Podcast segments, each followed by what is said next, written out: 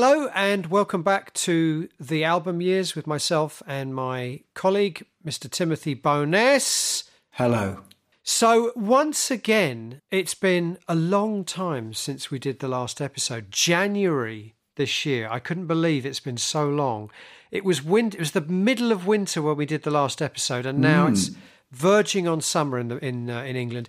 Um, and it's even worse this time because essentially we stopped halfway through talking about a particular year. 1978, even though we'd split the first half into two episodes because we talked so much already about 1978. So we've got more to talk about with 1978. We could end up with a, a six part uh, series. I was thinking of that, a series based on 1978. What a year.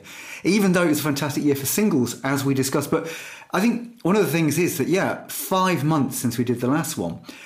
And I've, I've almost forgotten where we were at, what we covered. So we might actually repeat some of the same conversations, which could be interesting because our opinions might change. Because I don't know about you, I've moved on. I'm in the future now. I'm in 1982. Uh, you're quite right, but I mean, it's true to say that we have the same conversations in every episode anyway, don't we? in effect, yeah. Uh, which is why we've ended up with the, the drinking game for some of the listeners who have the drinking game. Whenever we mention certain artistes, such as the Ham. Eno, is he one of them? Oh, Mark yeah, Hollis, of course. Sylvian. Oh, Fripp. Yeah. Fripp. Yeah. I mean, but you've got to get Fripp into 1978 because he did so much. You've got to get Eno because he did even more. You've got to get Gabriel. You've got to get the Sill in, which I think we did last time. We can't really shoehorn Mark Hollis in because he hadn't even produced his first work. he wasn't stage. even he wasn't even born at this. Uh, well, well uh, we'll still we'll try. Yes. Okay. So we probably will cover some of the same ground here because we haven't. Obviously, we don't listen to our own podcasts. God forbid. So we may find that we, you may find that we're repeating ourselves here, but uh, well, that's just part of the course, isn't it, with this podcast? So let's move ahead, Tim. Um, I think we got as far as talking about um, mainstream artists, and we. I think the last thing we talked about was the Sweet or Sweet, and their attempt to to go with the times yeah. by being five years behind the times, by making their prog rock album Level Headed in 1978. I think that is the last conversation we had, which means next up, it's disco and R&B. Good grief. Now, we like, we, we like a bit of disco and R&B, don't we? Don't we? We do. I mean, Love You to Bits is testament to that fact. And, it, and uh, it was a cracking year, wasn't it? 1978, you could say it's kind of the peak of... Uh, of disco in a way, couldn't you? But uh, we have C'est Chic. Uh, the second Chic album comes out this year, which uh, chock a block with classics. Fantastic album. So maybe let's talk about that. Um, I mean, Chic, you know, Nile Rodgers still uh, ubiquitous as ever. I think, along with Elton John, he's going to be about the most u- ubiquitous sort of seventies icon uh, that there is right now because he just pops up everywhere, doesn't he? He's uh, he's still playing on top chart albums, and you know, he even worked with me. That's how ubiquitous that he is. That is you know, how ubiquitous. I mean, I, have still not got him to actually mix one of my tracks, but he is ubiquitous. So, Chic, what what is it about Chic that makes? I mean, because I listened to this album the other day, it still sounds so fresh. I mean, it's beautifully recorded. I noticed actually it was it was mixed. It was one of the very first albums, probably engineered and mixed by Bob Clearmountain, who of course gone on to okay. become a legend in terms of making beautiful sounding records. So it was obviously beautifully recorded at the at the time. I think it was recorded at the Power Station in New York. It sounds absolutely amazing. It sounds lush. But there's something about Chic, isn't there, that it's not it, it's obviously crossed over in a way that Prince, we're going, to, we're going to talk about Prince too, the way that Prince kind of crossed over to a much broader demographic, didn't he? And and it's the same with Chic, isn't it? They kind of appeal to pop and rock fans as well as R&B and disco fans, don't they? Yeah, I think there's a kind of sophistication in their chord voicings and the production, as you said, it does sound incredibly beautiful. And they managed to go from a sort of pummeling funk dance floor sensation to really poignant. And they make that transition incredibly well. And another band at the time who sort of did that, Rose Royce. I remember Rose Royce, but I, I don't. I, I, just remember that hit, um, "Love Don't live here anymore. Was that? Yeah, then? and wishing on a star as well. But I think Chic. Well, firstly, they've got Nile, and um, Nile is actually a bit of a guitar hero, isn't he? I mean, there's a track on this album, Savoir Faire, which is basically just a shred fest, just a beautiful extended guitar solo mm-hmm. over a gorgeous orchestral arrangement. But then the other secret weapon, of course, is Bernard Edwards and those bass lines. I mean, they're just phenomenal, aren't they? I mean, in, in many ways, they're kind of the hooks of the songs, aren't they? Those bass lines. You kind of remember the bass lines even before you remember the top line melodies a lot of the time. Yeah. Uh, on songs like Le Freak and um, We Are, you know, We Are Family, which is a Sister Sledge song, but it's essentially Chic, uh, the Chic production team. There's those fantastic bass lines. And of course, one of the big songs on this record was covered by the none more white Robert Wyatt, wasn't it? At last I am free. Um, it's just a gorgeous ballad. Oh, it is. It's, it's an absolutely gorgeous ballad. And his version is wonderful because he just does it in a definitively Robert Wyatt style. You know, he absolutely, you know, as he did with um, Elvis Costello's shipbuilding, he makes it his own. But I think the original is absolutely gorgeous. And I think, again, maybe that guitar element is perhaps why they've lasted more, that they had a certain kind of quality that crossed over into rock. You know, obviously Nile Rodgers produced David Bowie in the early 80s, and there's something of that chic production line sound that they had on their own albums and on the Sister Sledge albums that you can kind of hear in Trevor Horn's productions on Dead CT as well. There's an yeah, attention definitely. to detail in the orchestration. Yeah.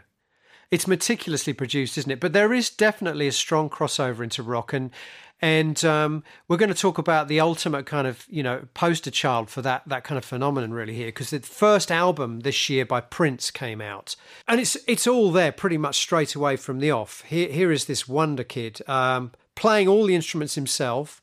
But Prince, I mean, we've talked about Prince before. I mean, there's not, there's perhaps not much we can say more about Prince. I, I really like the first two albums. Dirty Mind is really the breakthrough, the third album. But the, the first two albums, you know, already there's a precocious talent there, isn't there? I think that's um, it. I think these albums don't stand out in the way that the later ones do, maybe because they haven't got signature songs. You know, there's no Purple Rain on this, but I think they're a fantastic showcase for a talented artist. Again, in my sort of Academy of the Underrated. Um, theory that is if an artist like Prince only made this album or only made his first two albums, I still think this would be a cult artist you know, that he went on to greatness is not surprising given this. And, you know, there are lots of other artists like that. You know, we've said before, even David Bowie's 1967 debut, it clearly isn't his best work. Yet there is a talent and an intelligence there. And I think the same goes for even, you know, Thin Lizzy's first two albums that often aren't celebrated. Similar thing. If they'd have left it there, they'd be seen as this great crossover of Celtic rock and Van Morrison folk influences, and that's it with Prince. You know, there's a, there's a lot there, and I guess it's been overshadowed by the genius that followed. He's obviously not as confident as he's going to be here. He's he's still hiding behind that sort of rather quiet falsetto delivery on everything. He hasn't sort of discovered his big rock voice yet, has he? No. But still, still great as you say. Just judge these records purely on the on, on their own merits. They are terrific R&B disco records. Mm. What about this one then? Uh, one more one more to talk about in this category. This is a mad one, isn't it? Marvin Gaye, Here My Dear. Yeah, well, Here it's My mad, Dear is one of those albums that I think the album years was made for, really. Um, if people don't know, is this the tales from? Is this the tales mm. from topographic oceans of R and B? I don't know because I think um, the Secret Life of Plants, Stevie Wonder might be that. Okay, so what is this? What would be the analogy? What would you, this you know, one be? Um, would it be the Trout Mask replica of? No, not really. it wouldn't be that either. I mean, if people don't know this album, it's uh, it's a double album. It's quite excessive. It has some very beautiful tracks, and it was made because Marvin had got divorced, and he got divorced, I believe, from Berry Gordy's daughter, and Berry Gordy was the person who ran Motown. And basically, all of his money on this album was going to his wife. And so he called it Here, My Dear, because it was his entire income. Everything was going But it goes beyond that, doesn't it? Because every single song on the record is about her and about the fact he's giving her, giving her all the proceeds, all his income is going. So it's it's mad, isn't it? I mean, who would do this? Who would do basically, you know, talk about airing your dirty washing in public. Well, I mean, to be fair, that, isn't it? it is one of his maddest albums, but I think he does get even madder because there's that album that was released posthumously, which is a Dream of a Lifetime, I think, and it has lots of offcuts from earlier albums, which are quite sensible.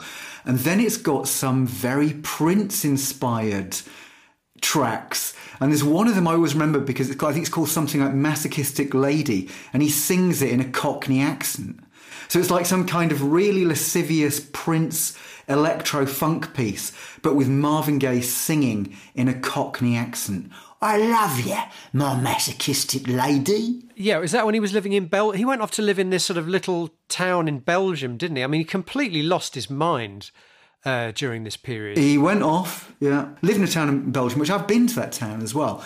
And it's by the sea, and allegedly just used to go and play darts with the local fishermen at night. And would you like to pop down to your local pub and find Marvin Gaye? I would love to have a game of arrows with Marvin Gaye. Even Like the ghost of Marvin. Gaye. Yeah, bar billiards. I'd do that.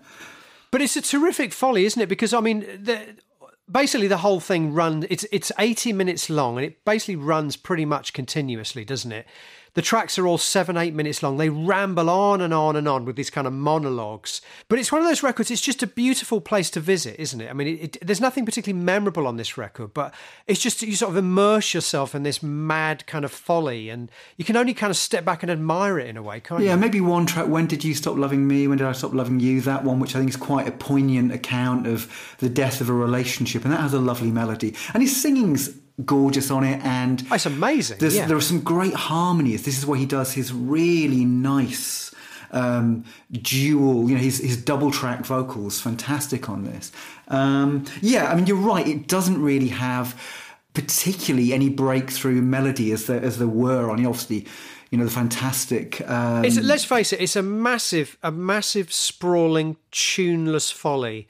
Exactly the kind of record that you and I will hold up as the very purpose of this podcast and, and the very pinnacle of R&B and the pinnacle of Marvin Gaye's artistic um, statements. yeah.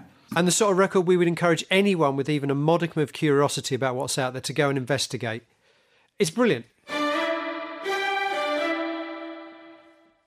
So let's let's move on to to rock and metal. So let's. I'm just having a quick shifty down this list here. Lots of live albums this year, isn't it? Oh God, it's, it's the era of the live album. Obviously, Live and Dangerous is one of the big Live and ones. Dangerous, Um, I thought Obsession by UFO that was one of their best albums. Quite a sophisticated record with um, nice use of dynamics. Well, only you can rock me for a start. Cherry. A few metal bangers. Yeah. It's, it's boss rock. It's kind of it's if Bruce Springsteen were in a hard rock band, it would be UFO. I think there's an aspect of that. What can you say about Never Say Die by Black Sabbath? Now that is a really interesting folly because I don't think it's that bad. I think the title track is is a great Ozzy Osbourne pop tune, well worthy of being heard, and the album is one of their most formless and eclectic. And I sort of like it for that because it's even got a miniature jazz rock instrumental. You know, this is a band that is in search of a direction. It has the short, sharp shock of Never Say Die, great single. It has a funny jazz rock instrumental. It has attempts at blues. I sort of like it. See, you can't be talking about Black Sabbath and describing them as funny. it just it doesn't. You know, this is this. You can't say that about Sabs. Funny, a funny track. You can't have a Yeah, funny I mean- Black Sabbath track. They're not a funny band. They're disciples of the devil. They're disciples of the devil. Ah, but are they? I mean, I, you know, I think this is their true spirit. This is, their, you know, this is their tormato, isn't spirit. it? This is their true spirit. They're a comedy band, basically. I mean, it reminds me a bit of Tormato by Yes, in that at least this is an album being made by the band members in the studio honestly. And they honestly haven't got much of a clue of what they're doing in some respects because they're all over the show producing some great music some producing some mediocre music producing some questionable music. And that's exactly what tormato is as well. But i sort of prefer these albums to what immediately follows you know the heaven and hell with dio or drama with trevor horn as much as i love horn because i think those albums they're very sure of themselves. They're almost like producer led albums. They're almost like they know their place in the marketplace, if you like. And this album sure as hell doesn't.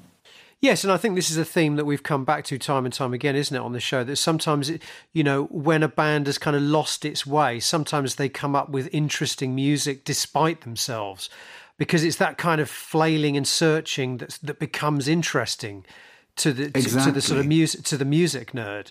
Whereas, as you say, a lot of the other bands on this list are kind of doing their thing, aren't they? Maybe we can move on to to ground where I feel a little bit more sure of myself. One offs, one offs. Now, what do I mean? What do we mean by one offs? We mean the people that don't kind of fit into any sort of other category, really, don't we? Um, and there's you've got people like Kate Bush, Frank Zappa, Beefheart, Big Star, The Residents, Magma, The Ham is on the list. Let's talk about The Ham. The Ham. What a year for The Ham. So, The Future Now. Yeah. Um, something a bit different about this record, isn't it? The the it's the Ham sort of confronting the punk ethos in a way, in a different way to they did on Nadir's Big Nadir's Big Chance. He was almost ahead of the curve, and the future now it's almost like he's worrying that he's behind the curve, isn't yes, yeah. Well, there's a lot of tracks about aging on this as well. Pushing thirty uh, is the is that opening? I think it's the opening track on the record, isn't it? Pushing thirty. How extraordinary to think that somebody pushing thirty would feel like you know the rest of the industry might be looking at them as as a kind of old fart, you know, as washed up, as old, you know, long in the tooth. Yeah, but I think that's probably how punk and new wave made a lot of people feel. Although the irony is, as we've pointed out on the show before, that bands like the Stranglers and the Police were actually older in some cases than many of the progressive rock and classic rock artists, and um, and we're obviously fans of them as well.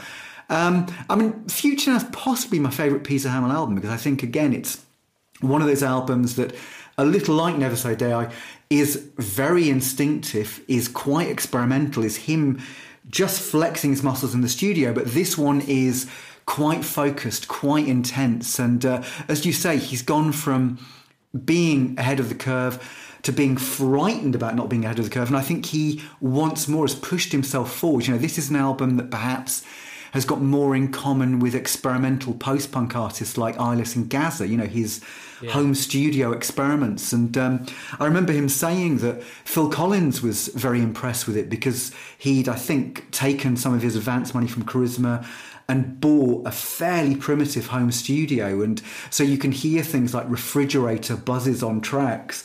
And this inspired Phil Collins to do the same, and that produced face value. And I think I mentioned at the time that I thought face value, in some ways, as much as being a kind of a shop window for Collins' eclecticism, there was something about it that tied it into Peter Hammill, or as I said, someone like and Gaza, this DIY post punk mentality that was um, in the air at the time. And I, I think it's a tremendously strong album, very experimental use of sounds, you know, effects units and so on. Mm. And it does go from the tender to the brutal and bruising, really. But it's, it's funny, isn't it? Because even the cover is like charting a transition from old to new, isn't it? It's this kind of very special fold out cover where he's got his big old hippie beard on one half, yeah. and then he's shaved it all off on the other half. So it's almost charting like this process of reinvention, even in the visual side of, of uh, you know of the album. Yeah, very much so.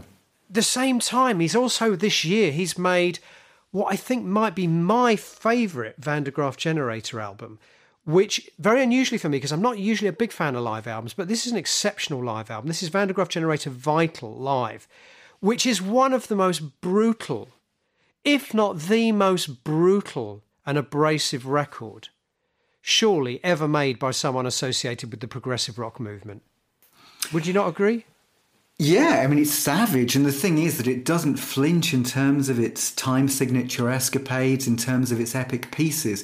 And yet it's completely at one with punk. Because as you say, there's, there's no compromise in terms of the complexity of the music, but the actual delivery of it is so visceral and so aggressive, isn't it? I mean, it's surely it's surely a response to to punk. It's surely again another manifestation of the ham kind of responding to to punk rock, right? It's impossible to know, isn't it? You know what they were thinking because say there is so little compromise, and it effortlessly fits. And you can see, you know, in the same way that a band like the Cardiacs, I suppose, you can see how punk fans are going to get a great deal out of this and how progressive rock fans are going to get a great deal out of it. So these two completely opposing areas, in a way, merge effortlessly. And um, Yeah, I agree with you. It's, it's sort of difficult to think of anything quite comparable. And, you know, Hammill, in a sense, doesn't even alter his vocal. His vocal, you know, this Hendrix of the voice approach that he has is maybe dialed up a bit, but it's 100% Peter Hammill. You know, you can see how somebody like John Lydon was absolutely thrilled by it. And it would have been, you know, as an experience live, I can imagine absolutely devastating. Oh, he sounds absolutely possessed on some of the songs.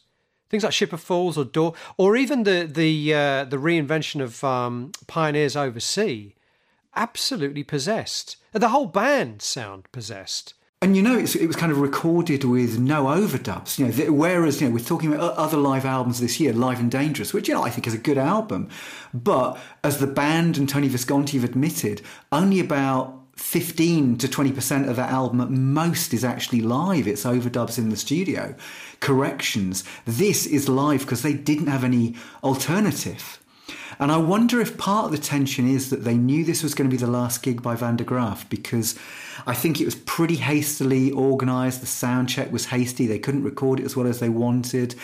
And for various reasons, because they didn't have enough money to carry on, this was going to be Van der Graaf's last statement. And as you say, even the classical musicians, Charles Dickie, the cellist, they're all going for it. Well, firstly, just to say the Thin Lizzy overdub thing is disputed by various members of the band. So uh, uh we should probably say allegedly. allegedly, there's a lot of overdubbing on that record. So let's move on. So other one-offs this year. Well, we've got Kate. Kate is coming onto the scene. Kate Bush is coming onto the scene with two remarkable albums. I mean, what a remarkable debut.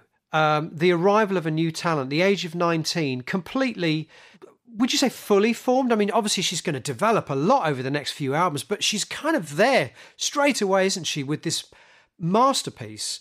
Uh, one of the greatest singles of all time, of course, to lead yeah. off lead off your career. Well, wow, what a what an arrival uh, with Wuthering Wuthering Heights as your debut single. But the album and, and Lionheart later this year too, and I think she may probably think um, these, in fact, I'm pretty, I'm, I'm, pretty much sure I know that she thinks these albums are a little bit too produced, a little bit gauche in a way, lyrically and, and musically. But I, I absolutely adore them. Um, I, I, think, I think she's already got a sound completely of her own. It's very hard to hear influences. And as you were saying, you were making the point earlier, if she'd just been judged on these first two albums, if yeah. she'd suddenly disappeared from the scene as quickly as she came, and she'd just left the kick inside and Lionheart behind, I mean, she'd still be seen as one of the greats, wouldn't she? I, I, think you're right. Yeah, I mean, there aren't really many precedents. I mean, people used to say Joni Mitchell, Laura Nyro to an extent, but she's got her own very eccentric, yeah. very British voice. And yeah, I mean, she's one of the artists where I have bought all of her recordings from the beginning. You know, I bought Wuthering Heights loved it, and then absolutely fell in love with the man with the child in his eyes. I thought that was exquisite.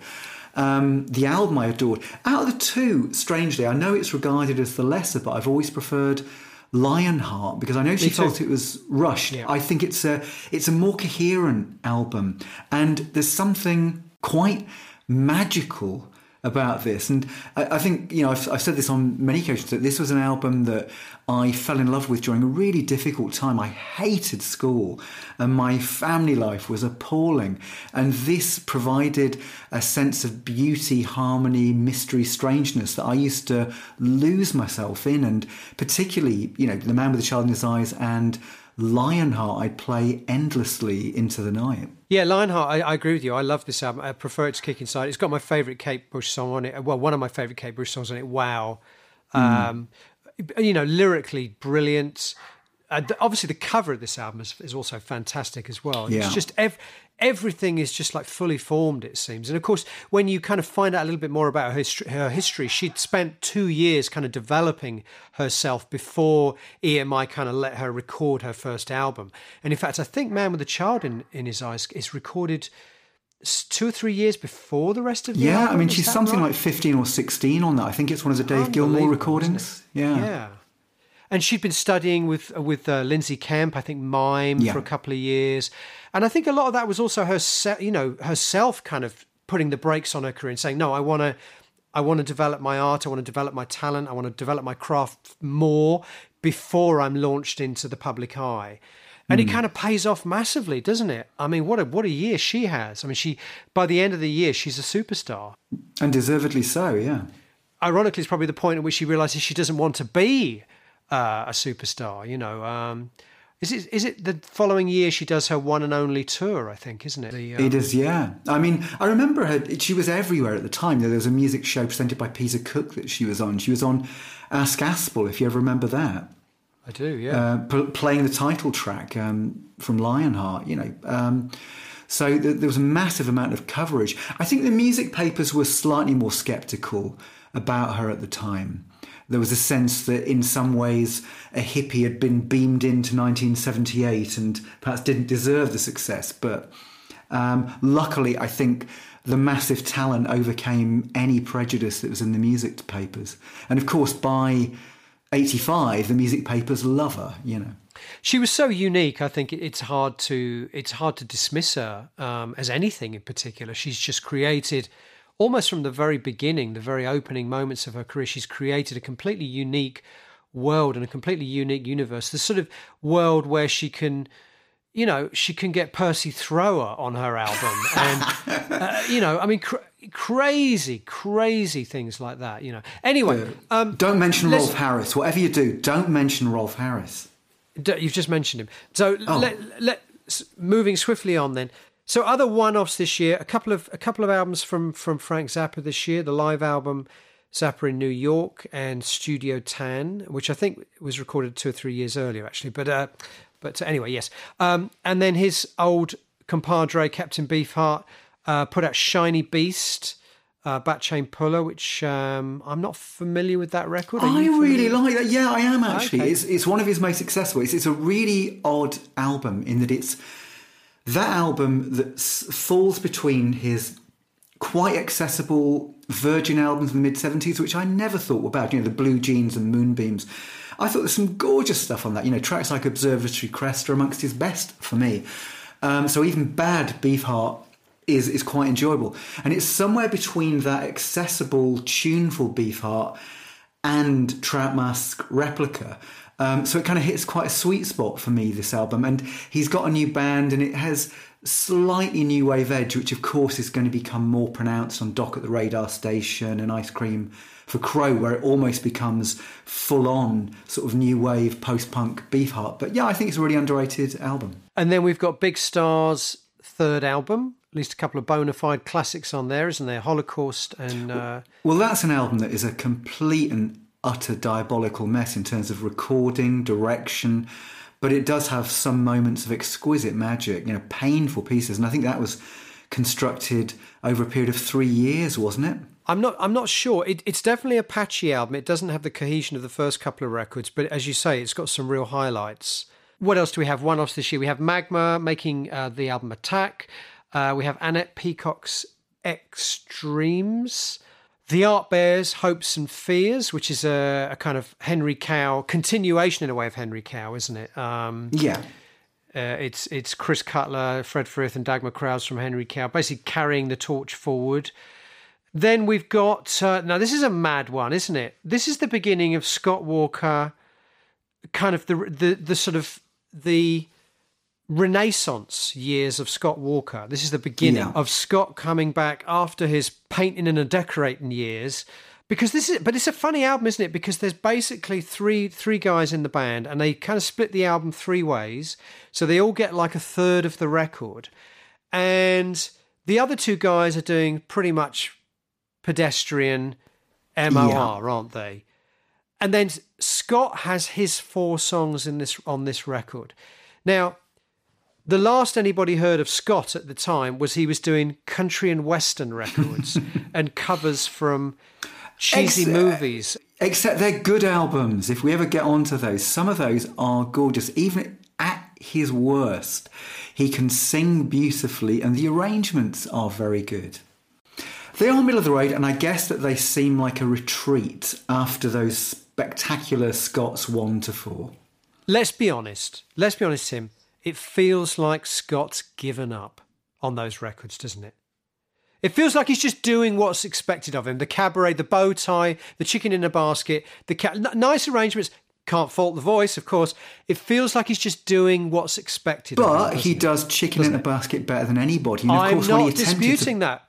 I'm not disputing. He's top quality chicken. he's top quality chicken. Top quality chicken. And when he played the chicken in a basket circuit, he was often booed. I think he did not go down well. So, although I think it's top quality chicken, clearly the customers in Don- Doncaster actually preferred the chicken that was in the basket rather than the top quality chicken on the stage. Imagine how that made Scott feel. He's compromised everything. He's he's he's sold out. Yeah. He's gone for the big chicken market, and people still don't like it. They People don't still like don't it. like it. No wonder Scott ended up doing painting and decorating for the next three years. Anyway, cut to the chase. Here he's come back. He's gone back to his old bunch of buddies, the Walker Brothers, and they've made this record called Night Flights. Now, what can you say about Scott's tracks except this is anything but middle of the road, isn't it? This is the beginning of Scott the visionary, Scott the I don't give a shit what people want from me how to describe the four songs on the well let's start i mean i'm a big fan of the first couple of tracks the sh- shut out and uh, fat mama kick but i think the track we have to talk about is the electrician because the electrician is really the future of, of scott isn't it? That's the song that points to the future of scott I Walker, think they, I think they all do, um, because if you think of and so on and Fat Mama Kick, they've got that beat that you hear on Climate of Hunter.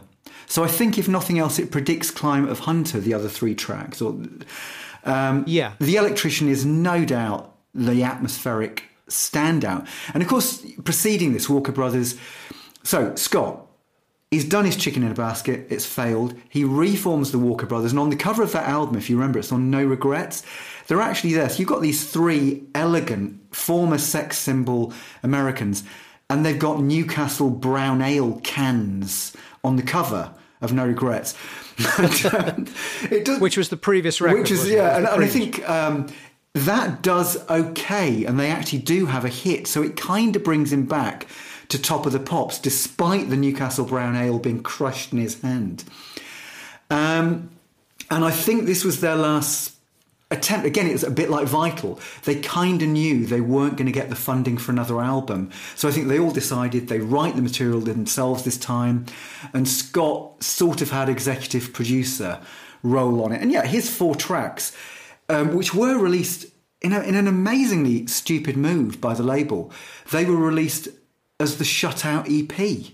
All four tracks. Now, that's all you need. Really? Yeah, at the time. That's all I, I, I'm okay. I'm going to go find that and I can get rid of my album. Exactly. That's all you. That's all you That need. is all you need. And those four tracks are stunning. It kind of comes from nowhere. So you basically you've done the chicken in a basket, you've done the country and western albums, you've done the no regrets rather nice but MOR hit single, and then you come in with these pieces that you know, once more, it's a bit like David Bowie of that period. You know, this idea of this new wave, no wave, there's, there's Bowie. This idea that Bowie transcends all genres, and suddenly Walker transcends genres. And you could argue if there's any influence on them, it might be Bowie's Heroes and Low that he could have influenced. You know, so in other words, somebody who was influenced by Walker is now influencing Walker. There's an aspect of that, but they go way beyond in some respects. And I think, of course, Bowie and Eno then heard these tracks and were influenced by them. So, um, yeah, they're astonishing. And the other tracks are bizarre, aren't they? Because you've got uh, two tracks by one of them, four tracks by another. I think it might be Gary Leeds has the two tracks and John Walker has the four. But it's interesting, isn't it, that Scott's tracks are the first four tracks on the album. Yeah. So it's for four tracks. It's one of the most incredible records you've ever heard. And then, of course, it just falls off a cliff, doesn't it? Which is why I like the idea of the four-track EP. I'm Yeah. going to go and see if, I, see if I can find a copy of that. Um, I mean, okay, Scott, he's burnt his chicken. Yeah. Right, he's, he's had his chi- he's been roast he's been roasting his chicken. It's got badly burned in the northern working men's clubs. They've had their MOR crossover hit, right? Okay, with no regrets. Yeah. Now, what would the, what would the sane pop star do at that point? He would say, "Oh, I'm back. I've had a hit with this no regrets. Now let's consolidate that. Let's make an album of full of those kind of songs." But he doesn't. They did. They did another album, Lines, I think, came afterwards. Okay, I have to sc- scrub this bit then. Made a terrible, terrible Oh, you can keep it in, keep the errors in. People need to know that you're fallible. No, I can edit out my edit out my errors. Okay. Anyway, but you're right. I mean, the first four track, the, the, the Scott tracks, they are kind of like the prototype for what he's going to do on, on Climate of Hunter. Six years later, what does he do for the next six years? Paint, is what I painting and decorating. painting and decorating. He's gone back to painting and decorating. But isn't that strange that he kind of creates the template for Climate of Hunter and then disappears for six years before actually coming back and. Yeah, uh, it's incredibly. I mean, you know, his entire career is utterly bizarre, but it is filled with these magical moments and these. You know, he, he's genuinely an artist who you can say does floor a listener, does surprise a listener. You know, imagine the Walker Brothers fan of the mid '60s hearing Scott Three and Scott Four. Imagine that Walker Brothers fan then hearing The Electrician and. Lyrically as well, he manages to completely reinvent himself. These are very odd, poetic, fragmented, quite enigmatic pieces. It's it's one of the most amazing artistic breakthroughs I can possibly think of. You know, possibly only rivaled by and here we go. Get drinks drinks uh, on standby. Drinks on standby. The transition from Color of Spring to Spirit of Eden, um, in terms of how to shock your record company. I'm going to give another one. raise me? Yeah, for the drinking game. I'm going to give you two for the drinking game here. Go on then. Peter Gabriel 3 did the same in a way, completely reinvented his musical vocabulary, and the American record company hated it so much they dropped him.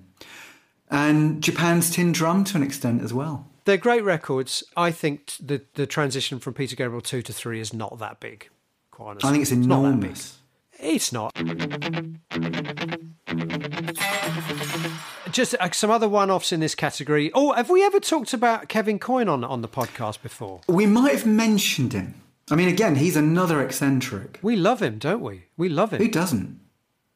Well, probably most people actually. He's quite an acquired taste, isn't he, Kevin? I mean, I remember hearing records early on, and I remember buying Marjory Razorblade, you know, Yeah. a very, very early record in his career, fir- first one he recorded for Virgin. And I was expecting something, I think I was expecting something a little bit closer to the ham or something, some sort of hmm. tortured singer songwriter. And of course, it's not that, is it? Because he's very, very influenced by blues music for a start, rhythm Yeah, and yeah. blues music. But I think when you finally buy into his personality and you kind of understand just how strange and how he kind of twists this idea of rhythm and blues and blues music, that it kind of falls into place, doesn't it?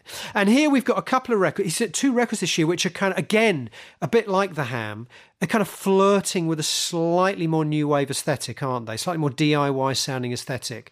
He's got rid of his sort of band of session Yeah. musicians. Um, Andy Summers was in his band until the, the previous record, funnily enough. And he's going for a little bit more of a stripped down, experimental kind of new wave approach, certainly on Millionaires and Teddy Bears, anyway.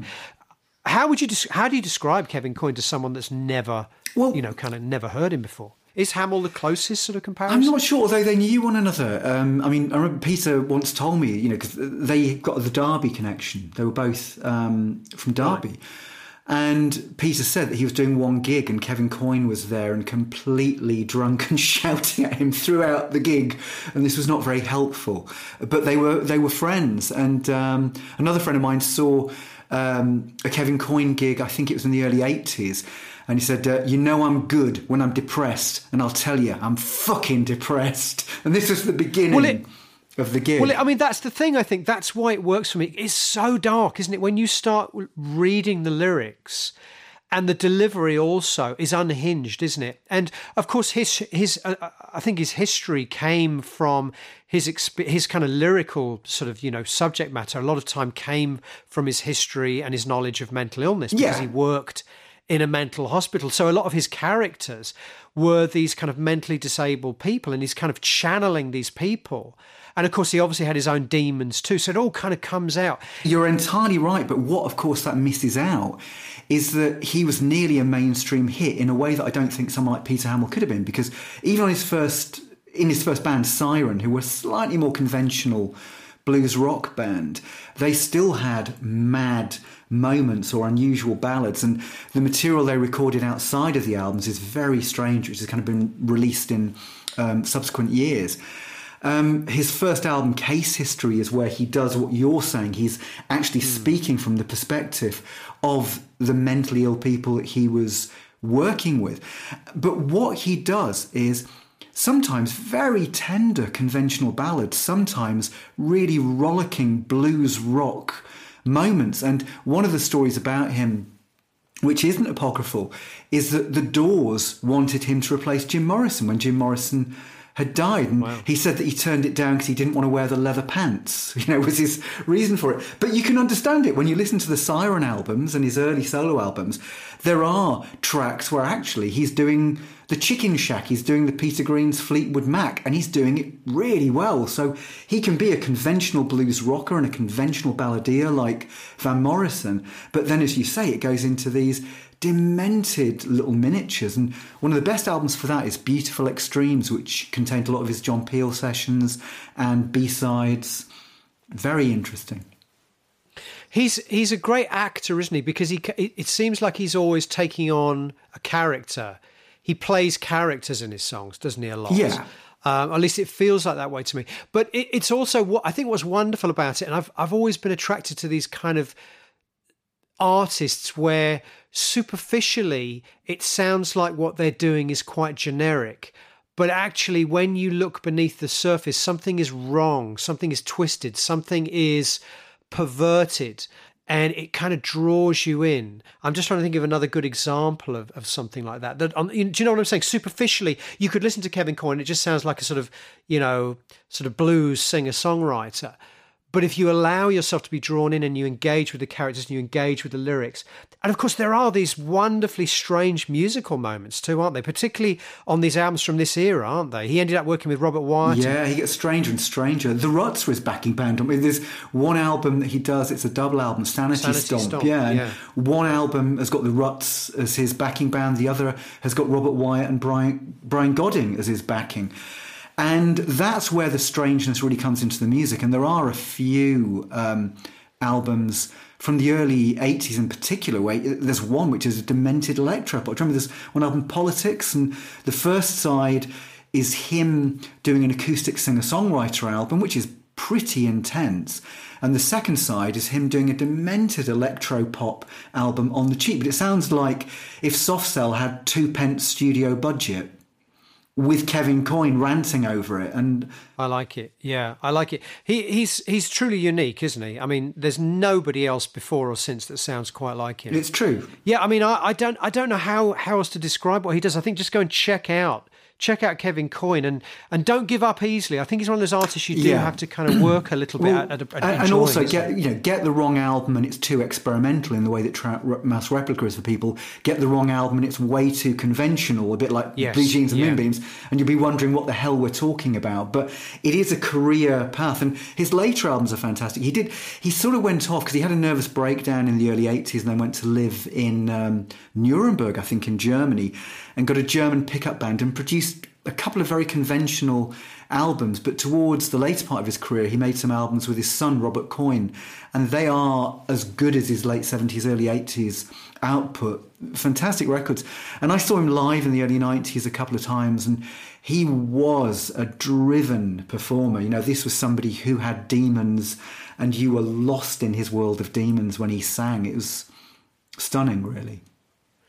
He always sounded older than his years too. I remember, you know, even on that first album for Virgin, Marjorie Razor, yeah. he's writing songs about old ladies in Eastbourne. kind of those kind of ca- those kind of characters pop up in his songs time and time again, don't they? These are not these are not the hip these are not the sort of hip dudes he's singing about. No, not at all. And and as, as well, he was one of the first people to kind of sing about old rock and rollers who were adrift in the modern world. He's, he wrote a series of uh, short stories, a few short story collections, and they're very funny and very good. And it's a bit like uh, a more acidic Alan Bennett, and they are exactly the characters of his songs brought to life in short stories. Yeah, so we're big Kevin Coyne fans here on this podcast, and I'm not sure we've ever talked at any length about him uh, before. Let's move on to another category. Um, you've got you've you've created a category here the old embrace the new. So we're talking about artists here really that have kind of gone with the new wave zeitgeist. Now we've we've discussed a few already that we could say that about Peter Hammill, Kevin Coyne, but there are others, and um, a couple of here I don't know. Maybe you want to give a, a, quick mention to these records, Tim. What what Lou Reed is doing with Street Hassle and Nick Lowe is doing on Jesus of Cool that makes you come to that conclusion? What is it about these records? Um, well, I think Lou Reed always had it in him, and I think he knew he was hugely influential on the new music scene in New York and America in general. And it's a strong album. The title track is is an epic. I mean, that's something a bit like Vital. It's unflinching.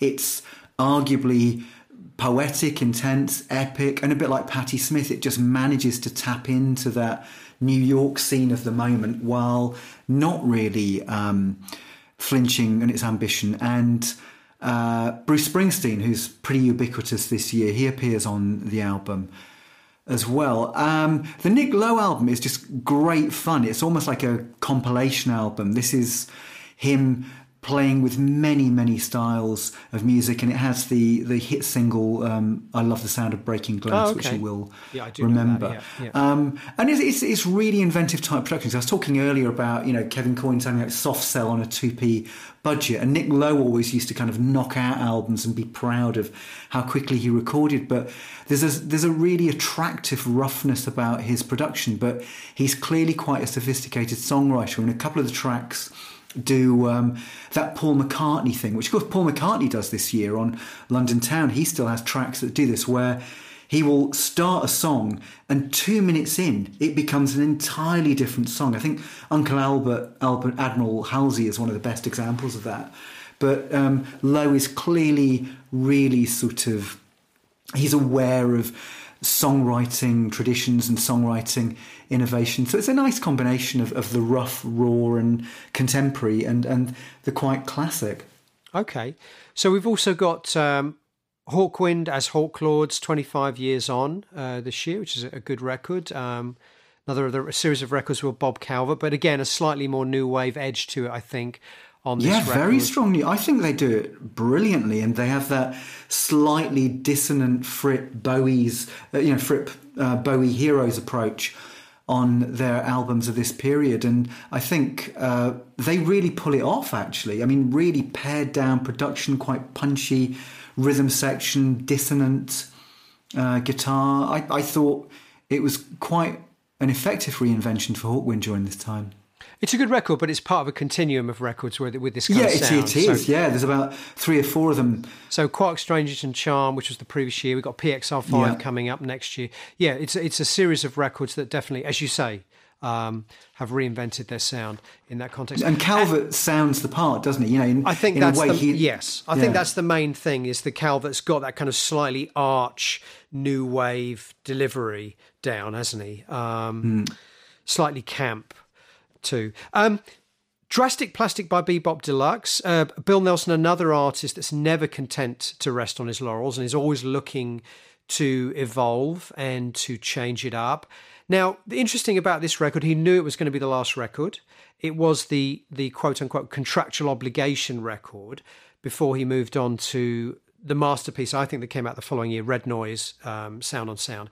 Um, but Drastic Plastic is kind of a step towards that, isn't it? With his old hmm. band. Mm. Um, it's sort of incorporating slightly more of a new wave, but also interestingly, kind of that prefiguring in a way that kind of Gary Numan, OMD, mm-hmm. Ultravox, John Foxx, um, sort of synth synth pop element too. He's, he's kind of ahead of the curve here a bit, isn't he? Really?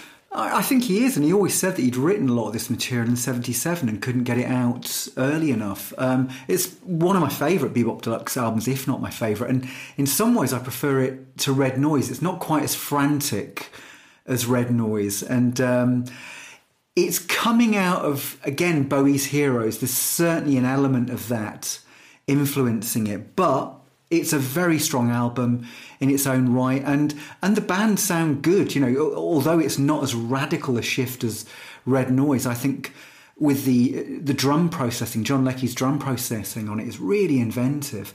And as you say, it kind of predates a lot of electro pop from '82, and you know, you know OMD, John Foxx aspects of that, and um, it's to do with the compositions, but it's also to do with the use of synths and the use, particularly of uh, drum processing. Absolutely, I think he'd clearly been listening to the Bowie Berlin Records and, and some Kraftwerk. But he's, as everything that Bill does, it you know it just comes out sounding like him, which is great. It's, it's a wonderful thing. The whole thing, the whole notion of 1978 as the year that things like progressive rock and AOR were swept away by a tidal wave uh, of of young men with safety pins and a sneer. It, you know, we've discussed that, that that's obviously a complete fallacy, and many of the biggest records of the era were still things like "Bat Out of Hell," "Breakfast in America," um, "Out of the Blue" by ELO. War and of the Worlds. War of the Worlds. And looking down this list of progressive rock artists, what they were doing this year. Now, there's no question that things were changing, but not very fast because there is still some, you know, classic progressive rock being made here, isn't there? Um, there are other bands like Genesis and Camel who are kind of in, tra- in transition towards a more pop based style. But we've also got things like the first UK album. We've got Heavy yeah. Horses by Jethro Tull. We've got Hemispheres by Rush. We've got Incantations by Mike Oldfield, a double album with four 20 minute long tracks on it. Um, yeah. So, in another sense, progressive rock is as alive and well as ever. And this, these records are doing well as well, aren't they? I mean, it's not like they're they're coming out to you know to indifference. They're still selling. They're still doing well. Um, so you know, th- this is a pretty good year, isn't it, for progressive rock? When you you really you know, common wisdom should say that 1978 should be a bad year for progressive rock.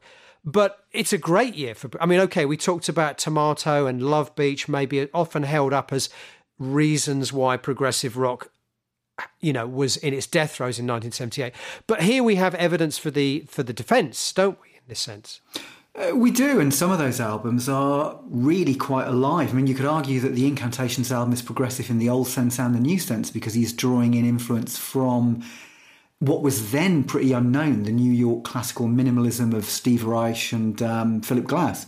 He's also drawing in disco influences on this album. Mm. So he's clearly listening, and I think he's just incorporating influences around him that he's comfortable with you know, it, it's a really strong Oldfield album. I think one of my favourites, and and the Jethro Tull album, Heavy Horses, they really sound quite gritty on this. You know, this is as hard hitting and reminiscent of the dark days of the late 1970s as any kind of new wave album from that period. They they do not sound as if they're going into that good night gently you know to me when i listen to heavy horses and I've, i'm intimately familiar with the album because i remixed it there's nothing on that album that tells me they've listened to new wave music at what, all. What do you know about that album? What do you know about it? I mean, you've mixed it, you've done it in 5.1, you've lived with it for months. What do you know about it? I think I think that time will come in Jethro Tull's career, and I think it will come a couple of years later with the album A.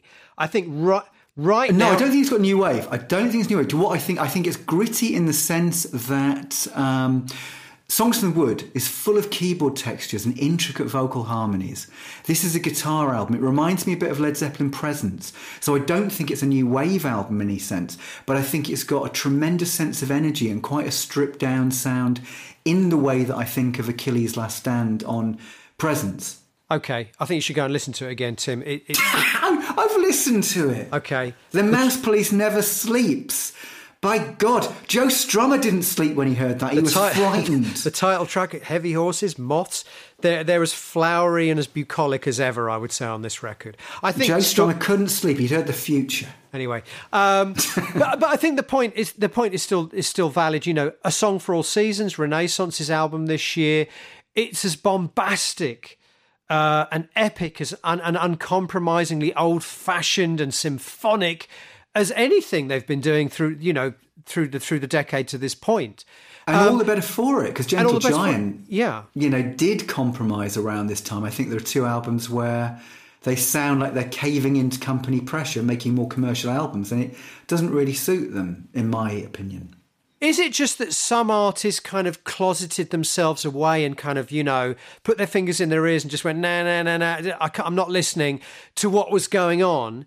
Uh, in terms of punk and new wave and the kind of changing of the guard, and other artists kind of almost felt obliged to take on board that and try and adapt with the times. And it's the ones that, in a sense, didn't try and adapt and just ignored it, and just carried on doing what they were doing that made the more successful music around this time. I, I agree. Or is there, or, or is there a third category of people that actually did, you know, go with the times and did manage to pull it off? And would that include, therefore, Genesis and what they did this year. And then there were three. The Genesis album I like. Hurrah. I, I, really like this record. Now, partly because I'm very nostalgic for the time that I remember going into Rumbelows in Hemel Hempstead High Street and buying Follow You, Follow Me on 7 inch single, which is probably the first time I'd ever heard Genesis. And it's such a beautiful single. And I remember hearing the album shortly afterwards and really, really, really enjoying it, not thinking of it necessarily as being anything to do with progressive rock. Is this the sound of a band going with the times, or is this the sound of the band completely ignoring the times? Because it, in a way, it couldn't be further away from punk and new wave, could it? But at the same time, it is a as we know in retrospect having now certainly I, I, know in retrospect having heard the rest of the catalogue up until this point this was a new stripped back more direct approach to making pop music for Genesis, wasn't it? It was, although it's still pretty dense, the production, especially if you listen to the original vinyl version of it, where it's very heavy on the bass pedals and incredibly complicated drumming. And one of the things I think this album shows is that it's one of their more delicate ballad heavy albums in a way. But when you listen to a track like Down and Out, you realise that they're really quite a powerful band as well. You know, there's and real energy in what they're doing. But and that track, of course, is about the new wave artists out there, the new commercial point of view that could completely destroy Genesis. Um, so there's some kind of acknowledgement, but yeah, you're right. It's the antithesis of the Squeeze album from this year or the Clash album from this year. Um, but in some ways, all the better for it because it's got these rich, exotic Tony Banks chords, these lovely melodies. And like you, buying the seven inch Follow You, Follow Me was what got me into the band. Saw it on Top of the Pops, loved the song, bought it, um, loved the B side. Went to a friend's house where his brother had the album and was quite entranced at the time by the cover. I'm not quite sure I would be now, but the cover even had a real sense of mystery about it in the way that Pink Floyd covers did. And of course, it was Hipgnosis who were behind it. And Pink Floyd, I was very well aware of at the time. I don't think I knew that much about Genesis at this stage. But um, I just liked it as a great pop single, Follow You, Follow Me. And um, as you say, you know, are there different ways? You know, some bands respond to the trends and manage to do it well. As we said, Bill Nelson Peter Hammill, maybe even influencing um, the the zeitgeist, and then other people fall behind, and other artists become a bit scared. You know, as we've said, the Gentle Giant album, where they're going in a more American FM friendly commercial direction, presumably influenced by their record company, um, and then you get albums like Incantations or Going for the One, where it sounds as if they were just in, I don't know, a cellar for a year and didn't hear what was happening around them. You know, they'd been a part of a religious cult and just emerged out of the silo. What about uh, what? I mean, there, you know, there's another band that are kind of on the cusp of becoming uh, a little bit more commercial at this time, which is Camel with the Breathless sound. Which I, I love this record. You know, it's a band that are becoming more pop, more streamlined. Influences of disco music again on Breathless. But to me, pulling it off, I, I, I, believe them. I believe them on this record. Again, in a way that I don't necessarily believe Yes when they're. Well, I do like Tormato as we discussed, but I don't necessarily yeah. believe. I don't believe that they believe in it. But I believe that Camel actually believe in what they're doing, and that I think that's the difference. Uh, I, I, think you're right. It is because we've always said, you know, although it's hardly our favourite music, but Genesis of the 80s, they were being true to their influences and they were embracing contemporary technology. And I, and I think you're right. And then there were three. It sounds like music that Tony Banks, at the very least, wants to make.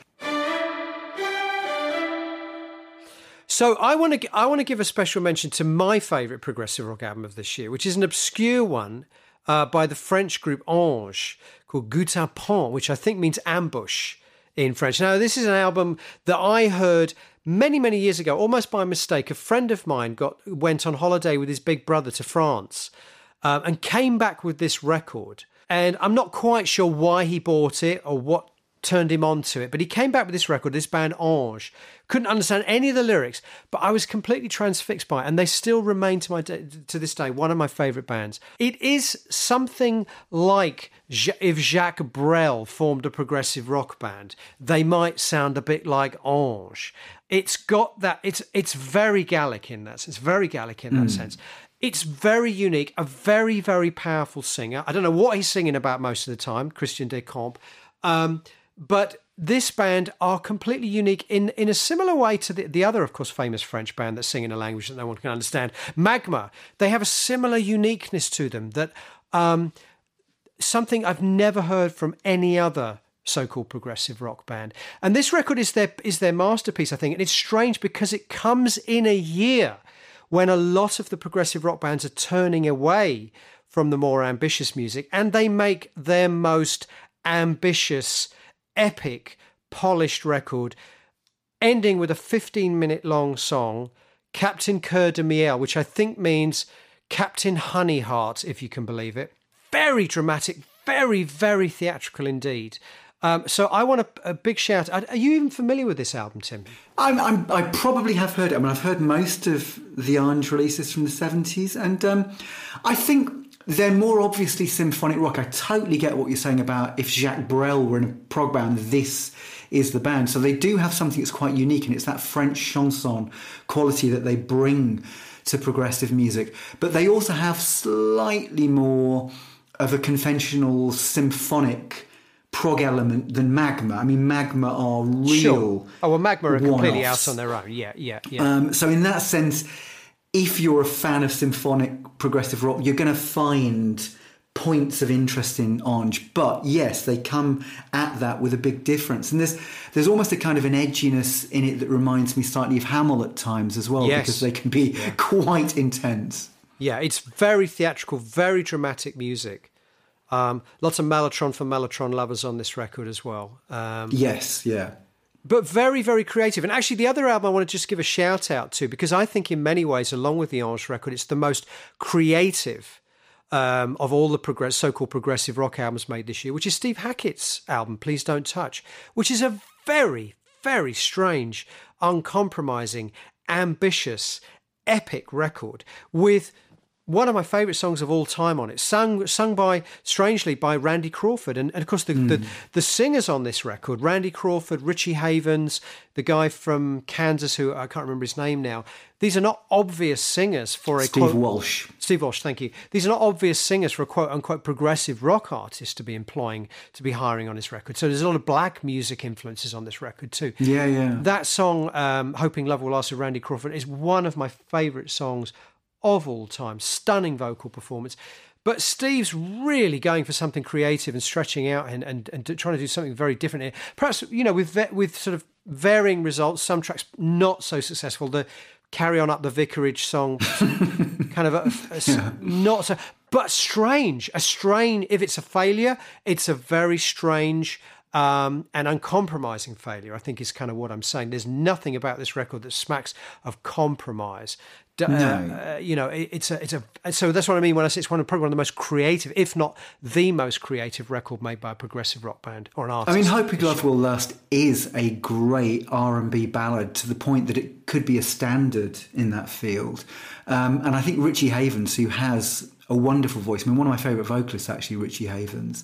It's great to hear him in that context. And I think what's nice about it is Steve Hackett's throwing quite exotic chord voicings and unusual arrangements at these singers, and these singers are bringing qualities that you don't normally hear in that type of music. So it's quite a fresh combination, and um, and of course, you know, it goes off and some fairly um, unusual musical tangents as well. The instrumentals on this album, the voice of Necam, all of this. Well, side the way so. side two unfolds is just amazing. I mean, it's just one of the great sides of music for me. Starting off with the Randy Crawford ballad, which, as you say, he throws some quite odd harmonies and chord voices at, the, at mm. voicings at them. These are not conventional uh, soul R and B, uh, you know, chords that they're singing over. And then you have the the the very experimental ambient pieces, and then you have the the big, uh, you know, very discordant full on, very aggressive and dissonant instrumental Please Don't, the title track in the middle of the side. Mm. And then you end with that multi part suite piece, Icarus Ascending, with that long Hey Jude fade out for the end of the record. I mean, to me, it's a beautifully paced sequence of music side two of that record. In some ways, he's producing traditional progressive music, but he's incorporating very different influences into it. So it is both traditionally progressive while being progressive at the same time, but not having anything from the new wave, not really having anything from the disco or the electronic music that was, if you like, seen as the cutting edge at that point. But it's still quite a progressive album. You know, his guitar sounds on it are really interesting for a start. I think you've missed the UK album. The debut UK album is a great progressive rock album, but I think it's a, a very strong record for what it is really i mentioned it in the context of it being an interesting time for a band like that to be launching yeah, yeah. launching themselves you know uh, at a time when you you you know you're supposed to be forming punk rock groups. Here here comes a an unapologetically, you know, full on prog rock, old old fashioned progressive rock group. Yeah, yeah. Now electro pioneering. This is a, a fantastic year, as I think we've already touched on for electronic music in transition. Now, if we start, there's a lot of great records coming out of Germany, electronic records coming out of Germany this year. We have Man Machine by Kraftwerk, which of course has their most famous songs, so, so some of the most famous songs on it. The Model, um, Robots. This is kind of defining, this is the archetype of Kraftwerk albums in a way, isn't it? And in that sense, it is the archetype for electronic music to come. Because mm-hmm. what are Kraftwerk, if not, along with the Beatles, arguably the most influential group in history? Because of all the electronic music that would follow in their wake. Yeah, I think it's it's a funny album. I know it so well, really, and I think the difference between the Beatles and Kraftwerk for me is that whereas I can listen to Revolver or Magical Mystery Tour, and I'll always find something fresh in it, something unexpected that I'd not heard the first time or the thirtieth time. I know through playing Man Machine a lot, almost every note on it because it's so precise there aren't any surprises with the album. And you've said this before about albums like Dark Side of the Moon and The Court of the Crimson King. And I kind of feel like with Man Machine that I know it so well in, in a sense, and it doesn't surprise me. But yeah, it, it's a it's a great album, some magnificent moments, and, and in some ways it's their definitive album. And what's interesting is at the time it was slightly mocked. You know, I remember in NME, Melody Maker, Sounds um, the promotional photographs were used often as kind of humorous bylines for the papers. You know, although it's now seen as this, and deservedly seen as this innovative electro pop statement that, in effect, creates the early 80s. At the time, it wasn't necessarily seen as that. I mean, that's it, isn't it? This this album creates virtually creates a whole decade. I mean, I think along with I Feel Love by Donna Summer, th- this record and that single mm. almost are responsible for the next 10 years of music. Um, I mean, it's impossible to think of bands like New Order, OMD, Gary Numan.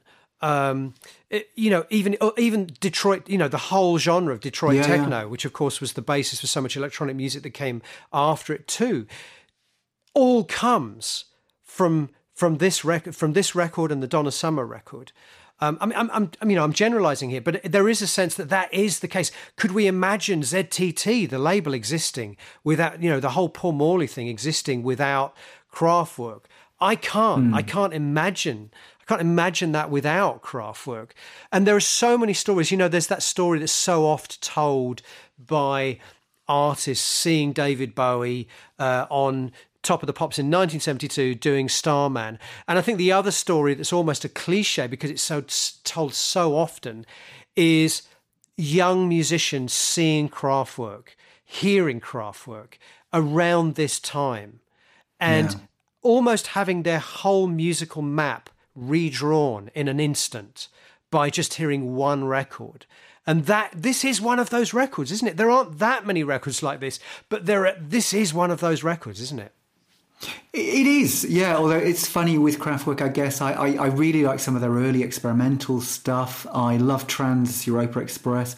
I really like um, the album that followed this, 1981, Computer World. It's great. I thought yeah. that was great, and and that might actually be my favourite Kraftwerk album. As I said, I think with this one I'm slightly jaded because I've heard it so much. Because actually, my my son got into it at one point and I remember we were in the car and we were continually playing Man Machine, as it happens, The Laughing Gnome, and um, and the Beatles. And I never grew tired of The Laughing Gnome and the Beatles because there were bits and pieces in the arrangement, perhaps the organic production, that just meant that I could find something fresh each time. But by the 50th time I'd heard Man Machine I was almost hitting my head against the steering wheel. Okay, I mean, is is it because it's so pared down? I mean, that's that's the beauty of this music, isn't it? It is it is minimalist. It, it is like a minimalist sculpture. It's like paring music down. It's like removing. I mean, actually, although I think the, the, the lack of humanity on, on the Kraftwerk albums from this period are, are is, is kind of overstated because the mm. voices are still very fragile and frail, and they're they're not singers, are they? They're very no. un, they're very underachieving voices. So they haven't completely eradicated the humanity from, from the music. It is still quite frail and fragile. And there are, there are some pretty melodies on it as well. Very People much. forget that yeah. great pop melodies, but also pretty melodies. And I always quite like the idea that they had this idea of what was it? If if the Beach Boys had been manufactured by machines, that was yeah. work, and I think that was part of their um, modus operandi, and, and they succeeded. No, but I, I mean, I, it's not my favorite Kraftwerk album, but I think it is the one. It's the one. My favorite, yeah. my favorite albums. I probably prefer Radioactivity or, or, as you say, Pocket Calculator. But I, I okay, sorry, Computer World. Um, but I think this is the one that obviously is the Sergeant the Sergeant Pepper of electronic music, isn't it? Except the difference is that when Sergeant Pepper was released, it had that impact immediately. Right. You know, you talk right. of everybody who the reviews for it were superlative. The people spent time listening to it. You know, it right. was changing lives in the in real time. This, as I've said, you know, I, because I kind of just started dipping into the music papers at that point. I remember Kraftwerk for quite a number of years, almost being figure of figures of fun. And actually, that was also true of bands that I was really liking who are up and coming, like Human League, who I think had their debut album this year, and I thought the Human League were quite special. But there was something about them, perhaps the image, that at that time, the gritty post punk, it was slightly mocked in the music papers. Maybe in the music papers, but I think for musicians all around the world, these these bands, Kraftwerk, Cabaret Voltaire, as you say, Human League, were blowing minds and changing people's parameters you know, in uh, almost yeah. overnight about what music could be and what should be. Maybe that Man Machine is a better better comparison would be the Low trilogy, the Bowie trilogy, then, because obviously at the yeah. time again that didn't have a big impact, but it's cast a shadow over music ever since, hasn't it? And continues to do so. As indeed the two more records on the list here. Um, the Eno records from this era, Music for Films and Music for Airports, the first in the ambient series. I mean, these have cast a shadow over over everything not just everything termed ambient, but you know, all kind of experimental music kind of owes a debt in a, in a way to to what Eno was doing at this time, don't they? So, I mean, here's something that's not a new notion, really. I mean, ambient music is not a new notion. I would go back to albums like Tangerine Dream, Zeit, or even things like, like Karlheinz Stockhausen's Hymnen, you know, in the 60s. But this idea of music as pure texture, as filling a room mm. with a hmm. kind of sound, a feeling, a music that's almost there to be ignored. I mean, this is even something that you could say music to be ignored. Martin Denny, you know, Exotica, uh, easy, easy listening music from the 50s and 60s. But Eno is the first person to kind of put it in words in a way, encapsulate the concept. This is music to put on in the background. You can ignore it if you want to.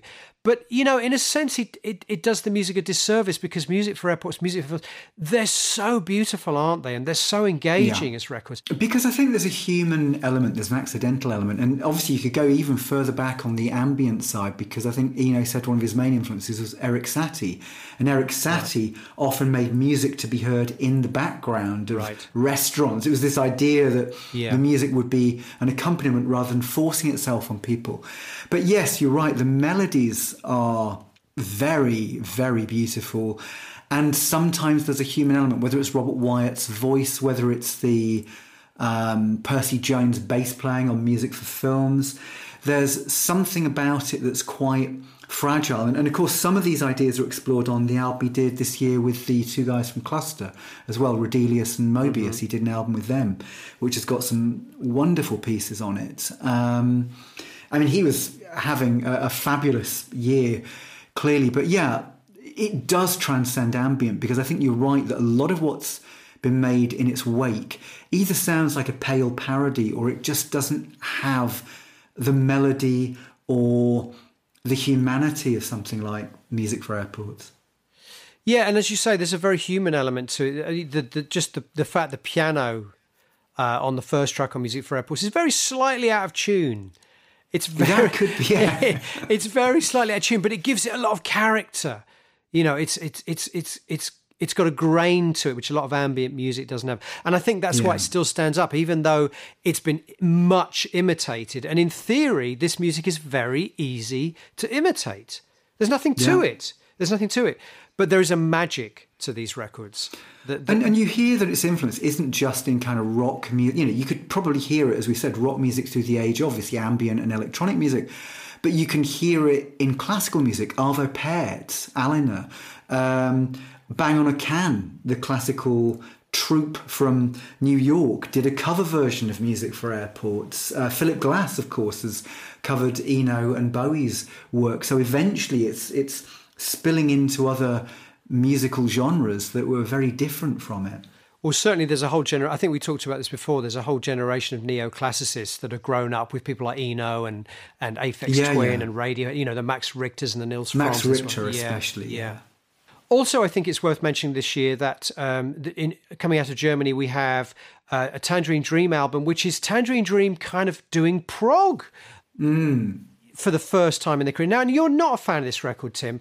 Uh, I really like this record, Cyclone. It the vocals are mad.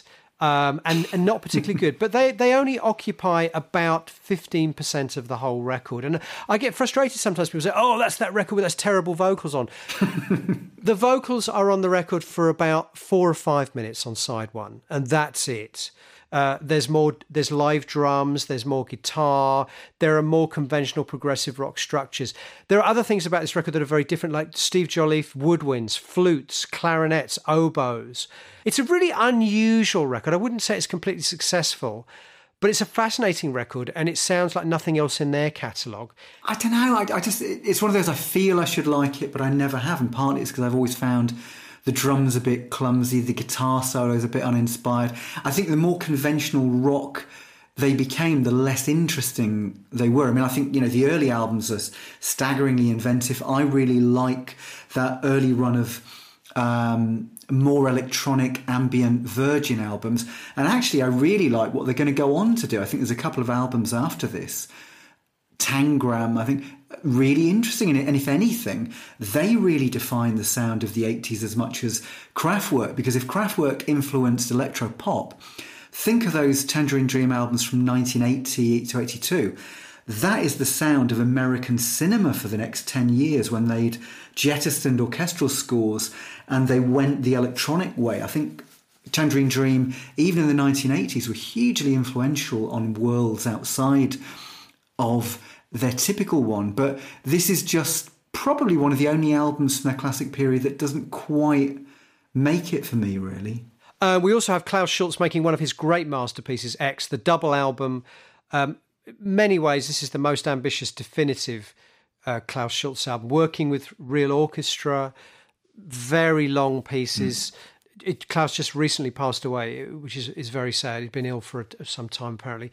Um, if you want to investigate Klaus Schulze, I certainly would direct you to to this album as one of his defining masterpieces. I mean, that I do think. Yeah, I agree with you. I think that is a great Klaus Schulze album. I mean, he during that period didn't seem to make anything other than ambitious, interesting albums, and that arguably is the most ambitious. and then we have Popol Vuh. Have we talked about Popol Vuh on the show before? Probably mentioned them. So Popol Vuh this year released two albums related to the film Nosferatu, the Werner Herzog film Nosferatu. The first of which was an album that they just made, a Popol Vuh album they made, called Bruder des Schatten, Son des Licht, which I think is Brothers of Darkness, Sons of Light. And then Werner Herzog took most of the music from that album and used it in his movie Nosferatu. So there was a second album called Nosferatu, the soundtrack, which included pieces from the previous album and some new music too. Anyway, I digress. One of the most profound moments in my discovery of music as a teenager was seeing the Werner Herzog Nosferatu film and seeing the opening credit sequence with the music of Popol Vuh, the title track of Brothers of Darkness, Sons of, of Light, which, if you remember, the title sequence of that movie is just these close ups of skulls, this kind of uh, crypt and these skulls. And this music, which is got to be one of the most haunting pieces of music, Popol Vuh seem to come from. They seem to be anachronistic in a way, in the sense their music seems to belong to no time, no time period at all. It sounds somehow ancient but modern. Do you know what I mean by that? Yeah, I do, because you know there is a crossover with Brian Eno in the sense that it has this timeless, haunting, ambient quality, but Brian Eno doesn't have this kind of ritualistic, almost folk element. You know, there's a there's a drone folk element in Popol Vuh's music, and you're right. You know, it it works brilliantly in the films with the images, but equally it's something you can listen to with headphones late at night and be lost in this sound world. It's but it's it's got an almost atavistic quality. It's almost like music that cavemen could have made, or druid, yeah. druids could have made. You know, uh, millennia ago. It seems to somehow exist in the ancient past, but it's also obviously using electronic music, and uh, there's the synthesizers involved too in some of this music. Um, and then the combination of that with the the Herzog film for me was one of the most profound musical epiphanies I've ever had in my life. And I went out straight away and bought, I think I bought a compilation of, of Popol Vuh and discovered this incredibly unique, again, we use that word a lot, unique. Florian Fricke had just this incredibly unique approach to music that almost sounded like he wasn't aware of anything else that was happening in the world of music um, at the time. It just exists in its own little bubble again, doesn't it? And again, we talk about Yeah. that a lot. Don't? Artists that seem to exist in their own little bubble. And I think he always did. I mean, whereas we can hear that Tangerine Dream, in some ways, you know, come out of the psychedelic 60s and then they anticipate ambient and electronic and then they anticipate, you know, some of the electro pop. They're always responding to or inventing something. Popol Vuh just are. And other great electronic albums from this year Equinox by Jean Michel Jarre, his second album, follow up to, to Oxygen. Again, just as good as Oxygen, I think. Yeah. We also have um, Throbbing Gristle releasing their second album, uh, confusingly type, titled DOA, the third and final report of Throbbing Gristle. It was actually their second album. Their, se- their first album had been called Second Annual Report. I think we talked about Second Annual Report, didn't I? I waxed lyrical We did, yeah. You you Yeah. made me listen to it. And you hated I quite it. liked it. Oh, did I, know you? I didn't. Oh, I, I thought it was all right. Good. Yeah, no, I was relatively favourable about it. All right. You thought it was all right? It was all right. This, I this quite pretty. Pretty. re- This album is, to me, it's not the revelation that the, the first album is, but it does have one of the most unsettling pieces of music I have ever heard in Hamburger Lady. That is a song that will send a shiver up your spine and into your very bones. More so than the Swans. More so than the well, it's different to the Swans. It, the Swans is pure nihilism. Throbbing Gristle is just creepy. When they when they just get, when they get it right, when they hit that sweet spot, as they did on tracks like Slug Bait on the first album, and this album Hamburger Lady, it is in it will chill you to the bone. It's the creepiest shit I've ever heard in my life. And it, as you know me, you know I, Yeah, I yeah. mean that as a as a great compliment. The creepiest. Shit. I I've, I think I told the story about when I got Mikael Åkerfeldt over to my house and we were listening to records and he was trying to gross me out with all the sickest death metal he could. And I remember just putting on Slugbait and Hamburger Lady uh, and playing it to him, and he was just like, "Okay, I give up. You've won." no, that's the sickest shit I've ever heard in my life. Anyway, I'm going to go for the Pictures album from 1983. That is pretty sick in parts as well. well, we'll have to. Did we did we cover that in the 19? No, we've not done 1983. We've not done 1983. I know you're a big fan of that record. Well, have to do 1983 just so you can cover that record. But anyway, for now, we really need to wrap up on 1978. Tim, we've we've still got two categories which I think we should just swiftly move through. Otherwise, this 1978 is going to turn into a whole season in its own right. Which you might say, what's wrong with that? Well, anyway, we're gonna we're gonna go through the last two categories. Jazz. I think it's fair to say jazz, probably not a great era for jazz. We've talked about this before how jazz, the second half of the 70s, was not the equal of the first half of the 70s, was it? Let's face it. Mr. Gone by Weather Report. Weather Report, well, Mr. Gone, they've gone for me by this point, I'm afraid. They've gone off. I mean, I yeah. Look, I love early weather report as well. Uh, You know, for me, my you know my favourite probably around the '74 period, uh, Mysterious Traveller.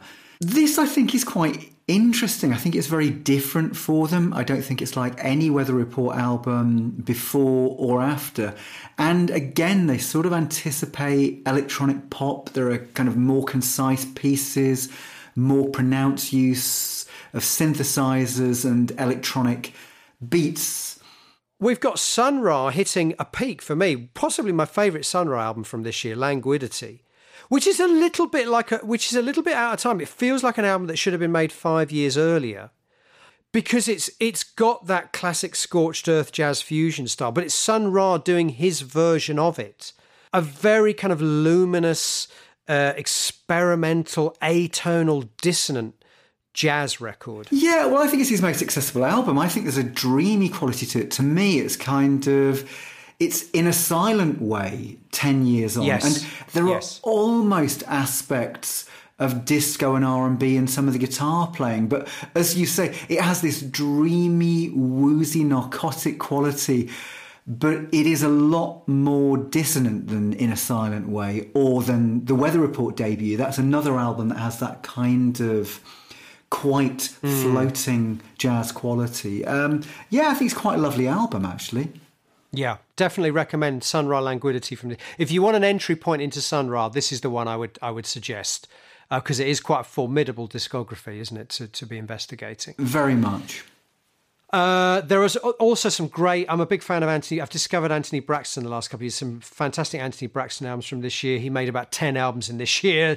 The- We always give short shrift to ECM because there's so much quality in the ECM catalogue, um, and so many records that are I wouldn't say interchangeable, but they have the ECM aesthetic. Then they have the ECM sound. There are some good ones this year. We have uh, Eberhard Weber's Colours, Making Silent Feet, Terje Rypdal's Waves, uh, Keith Jarrett's Belonging from, from his European quartet. Not wishing to dismiss ECM because you can barely go wrong with ECM, can you, uh, in the 70s? One final category before we wrap up, Tim, is uh, just a, a brief mention to classical serious composition because I know that you and I agree that this year produced one of our favourite pieces of music of all time.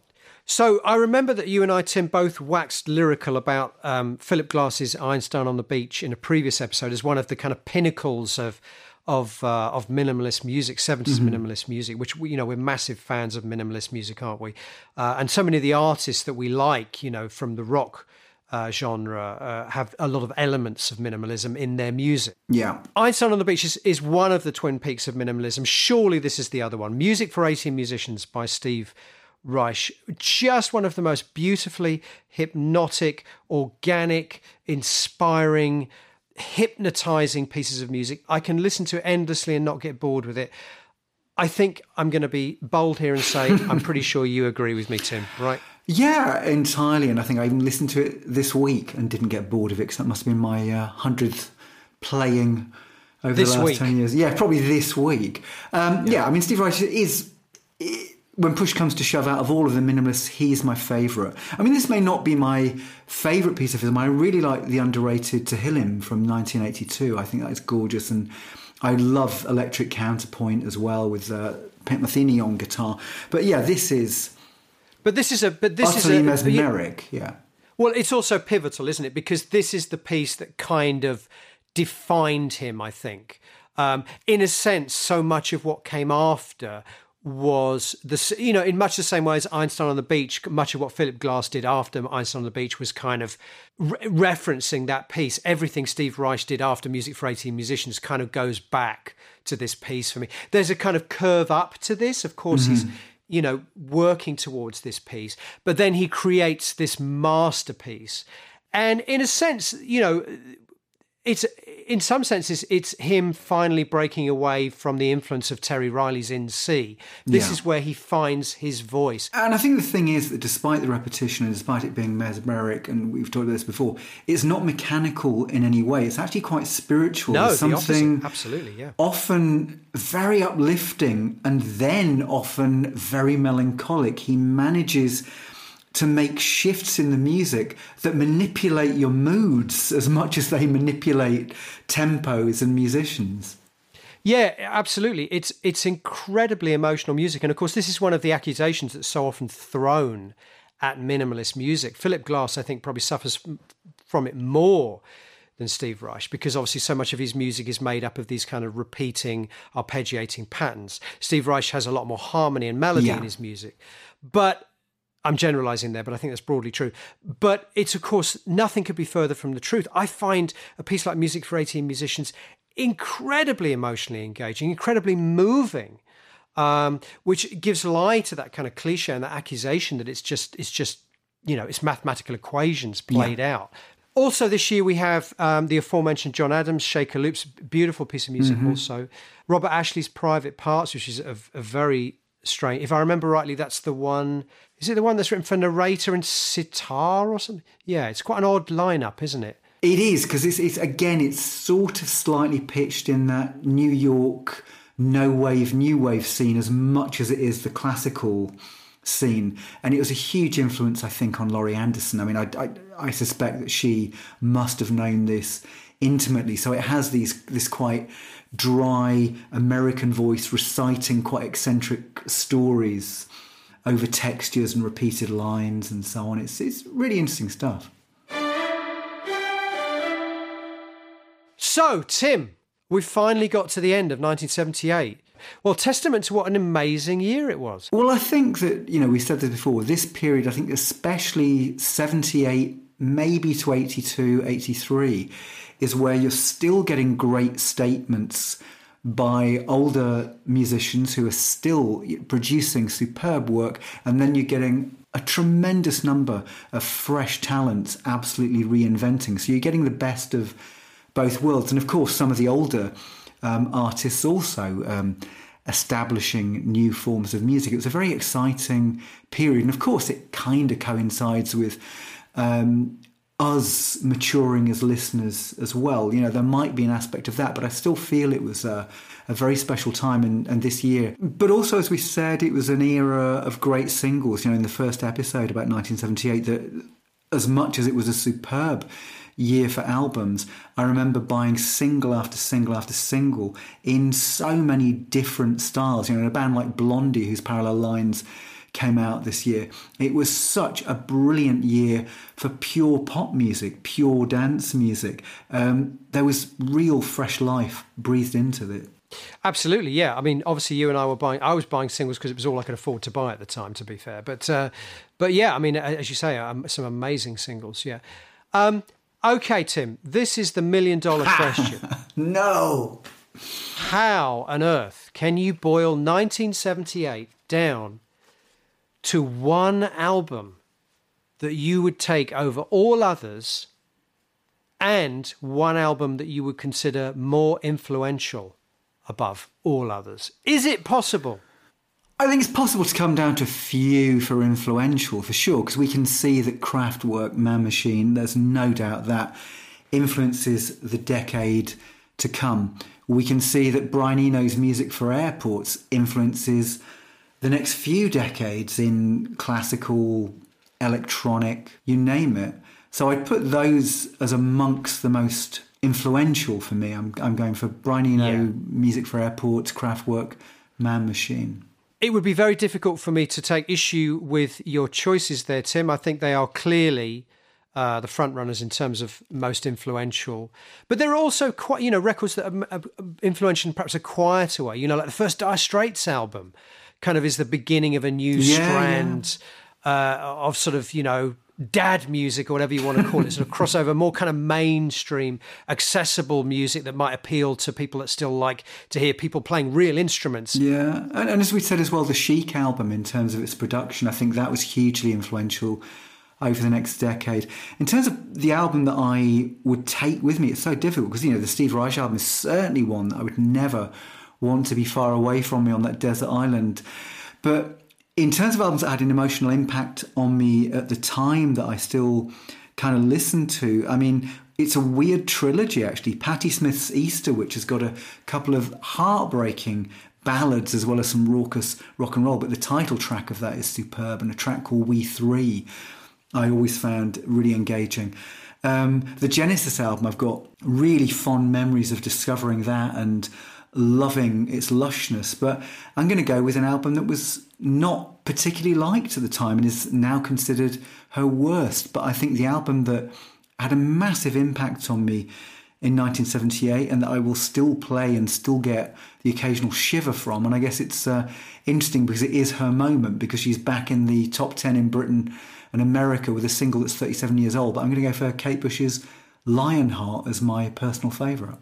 I love this album. That would definitely be a contender for me too. The Ange record, I absolutely love this record. Uh, Guet-Apens uh, is probably my favourite progressive rock album of the year. I mean, there are so you know so many post punk records that I just think are amazing, like White Music, XTC, uh, Stranglers, Black and White, Magazine's first album, the first Police album, the first Public Image album. I mean, what a year! What a year, generally speaking. It's just phenomenal, isn't it, in, in all respects? Um, anyway, I think we'll have to quit while we're behind um, and just say what an amazing year.